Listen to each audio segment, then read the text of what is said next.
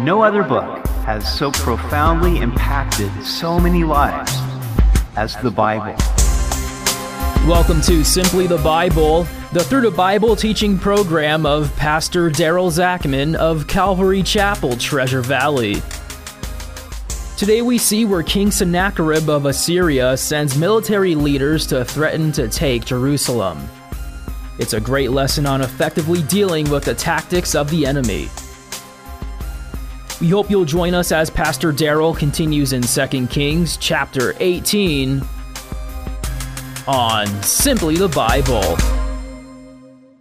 Whether or not we like to accept it, bad things do happen to good people. In everything King Hezekiah undertook, he sought God. He obeyed his commandments and worked wholeheartedly. Nevertheless, the Assyrians advanced against Judah. According to the Assyrian records, King Sennacherib's army took 46 fortified cities in Judah before settling in Lachish, which was 30 miles southwest of Jerusalem. This became their base camp where they formed their strategy to lay siege against the city of Jerusalem. Hezekiah had been preparing for an attack. He repaired and strengthened the wall of Jerusalem. He even constructed a second outside wall and built up the Millo, which were the terraces that butted up against the walls, supporting them. In addition, Hezekiah blocked up the water supply outside the city, preventing the Assyrians from having access to fresh water. He had already dug a tunnel from the Gihon spring to the city, so the people in Jerusalem would have an ample water supply. Hezekiah appointed military captains over the people and encouraged them, saying, Be strong and courageous. Do not be afraid nor dismayed before the king of Assyria, nor before all the multitude that is with him, for there are more with us than with him. With him is an arm of flesh, but with us is the Lord our God to help us and to fight our battles. These were good words from a very good king. But Hezekiah was about to experience the test of his life. We continue today in 2 Kings chapter 18 verse 17. Then the king of Assyria sent the Tartan, the Rabsaris, and the Rabshakeh from Lachish with a great army against Jerusalem to King Hezekiah. And they went up and came to Jerusalem. When they had come up, they went and stood by the aqueduct from the upper pool, which was on the highway to the fuller's field. And when they had called to the king, Eliakim, the son of Hilkiah, who was over the household, Shebna, the scribe, and Joah, the son of Asaph, the recorder, came out to them. The three names that are given comprising this Assyrian delegation were titles, not personal names. Tartan means supreme commander, Rabsaris means chief officer, and Rabshakeh means the field commander. The Assyrian army that was with them numbered nearly 200,000. And this delegation of three spoke to Hezekiah's staff who also numbered three people. Then the field commander said to them, Say now to Hezekiah, Thus says the great king, the king of Assyria, What confidence is this in which you trust?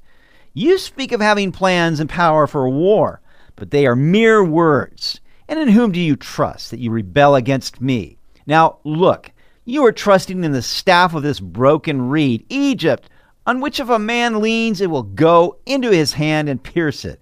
So is Pharaoh, king of Egypt, to all who trust in him.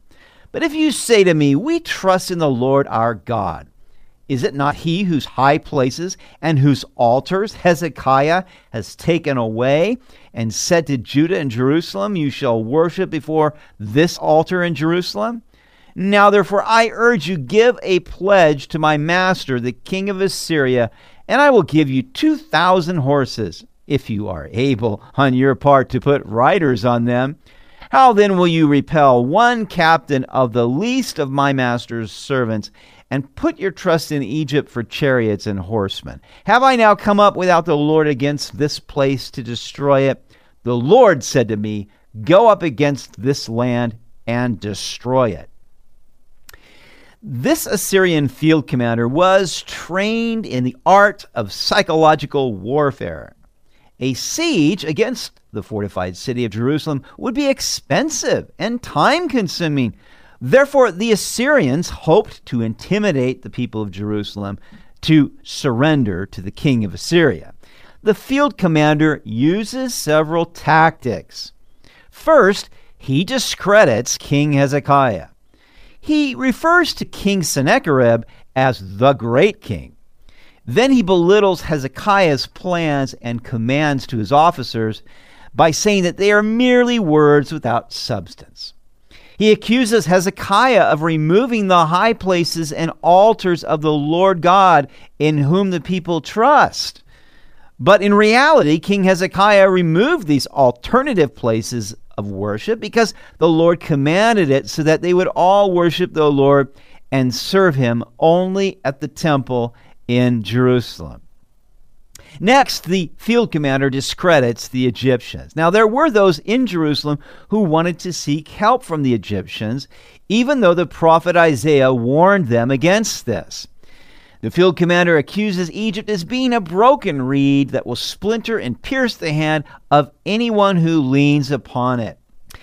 Next, the field commander blasphemes God. He treats the Lord as though he is no different from all the other gods of the nations. He claims that they have offended the Lord by tearing down his high places and altars, which in fact they weren't, but he didn't know that. He accuses them of being fools for trusting in the Lord. Finally, he claims that the Lord sent him against Jerusalem. Incidentally, beware when people say, The Lord told me this or that. I have found that often when people say that, the Lord told them to say or do something, they are following their own heart rather than truly representing God. Just because somebody tells you that the Lord has told them something doesn't mean it's true. We must test all things with the Word of God.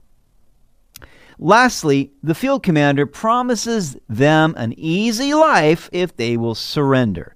He promises to give them 2,000 horses if they will make a pledge to the king of Assyria. Verse 26 Then Eliakim, the son of Hilkiah, Shebna, and Joah said to the field commander, Please speak to your servants in Aramaic, for we understand it, and do not speak to us in Hebrew in the hearing of the people who are on the wall. You see, Hezekiah's staff didn't want the field commander speaking to them in Hebrew because they, didn't want all the Jews to hear what he was saying and be intimidated. But the Assyrians were smart. They had learned the Hebrew language. And he was going to continue to speak in Hebrew so everybody could hear him. Verse 28 Then the field commander stood and called out with a loud voice in Hebrew and spoke, saying, Hear the word of the great king, the king of Assyria. Thus says the king, Do not let Hezekiah deceive you, for he shall not be able to deliver you from his hand. Nor let Hezekiah make you trust in the Lord saying, The Lord will surely deliver us. This city shall not be given into the hand of the king of Assyria. The field commander then continues to discredit Hezekiah, saying, Hezekiah will deceive you. He cannot deliver you. He will cause you to trust in the Lord, but it's a vain hope. Do not listen to Hezekiah, for thus says the king of Assyria Make peace with me by a present and come out to me, and every one of you eat from his own vine, and every one from his own fig tree, and every one of you drink the waters of his own cistern, until I come and take you away to a land like your own land, a land of grain and new wine, a land of bread and vineyards, a land of olive groves and honey, that you may live and not die. But do not listen to Hezekiah, lest he persuade you, saying, The Lord will deliver us. The field commander makes more promises if they will only surrender. The king of Assyria will give them their own vine, fig tree, and cistern. They will give them a land like their own land, with grain and new wine, bread, vineyards, olive groves, and honey. And they will live there. But if they remain in Jerusalem, they will die.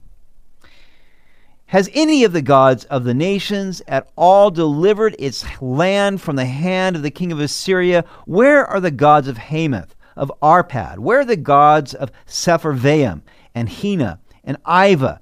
Indeed, have they delivered Samaria from my hand? Who among all the gods of the lands have delivered their countries from my hand, that the Lord should deliver Jerusalem from my hand? Finally, the field commander discredits all the gods in whom other nations have trusted and claims that the Lord is no different than them. He said, Those gods couldn't save their people from the king of Assyria, so the Lord won't be able to save you either. In this blasphemous boast, we will see that the field commander went too far.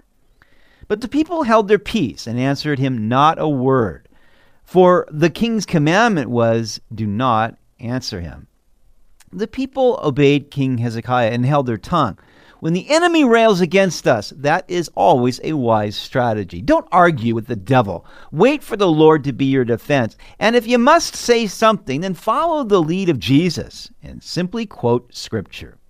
Now, the field commander was skilled in psychological warfare, and we face an enemy who is skilled in both psychological and spiritual warfare.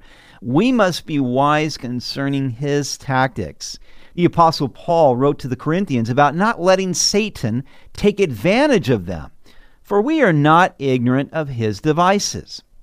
But I'm afraid that many Christians are ignorant of the devil's devices and are deceived. We need to recognize how Satan discredits our leaders, how he blasphemes our God, and makes promises of an easier life. Promises he doesn't keep. Or if he does make things easier for us for a season, then there's always a severe price to pay later. Satan's objective is to undermine our trust in the Lord. But if we will hold fast to the shield of faith, then we will extinguish every flaming arrow of the evil one. Then Eliakim, son of Hilkiah, who was over the household, Shebna the scribe, and Joah the son of Asaph, the recorder, came to Hezekiah with their clothes torn and told him the words of the field commander. Hezekiah's staff was wise in not answering. Instead, they tore their clothes, a sign of great mourning, and reported everything to King Hezekiah. Now, Isaiah was the prophet to Judah during this time, and he prophesied in Isaiah 54 16, Behold, I have created the blacksmith who blows the coals in the fire, who brings forth an instrument for his work, and I have created the spoiler to destroy. No weapon formed against you shall prosper, and every tongue which rises against you in judgment you shall condemn. This is the heritage of the servants of the Lord, and their righteousness is from me, says the Lord. It is true that bad things sometimes do happen to good people. Consider Job's trials, for example. God allows his people to be tested, not to harm them, but to prove what they are made of. He strengthens our faith through the trials, but he is always sovereign over the destroyer. And if we trust in the Lord, then no weapon formed against us will prosper, and every tongue that rises against us, he will condemn. This is our heritage as the Lord's servants. God is our righteousness, God is our defense. He will take out the enemy in his time and in his way. Believe it. You've been listening to Simply the Bible the Through the Bible teaching program of Pastor Daryl Zachman of Calvary Chapel, Treasure Valley. For more information about our church, please visit our website at calvarytv.org. To listen to other episodes, go to 941thevoice.com or check out our iTunes podcast. Tomorrow we'll see where Hezekiah sends his staff to inquire of the prophet Isaiah, who tells them that God will defeat the Assyrians.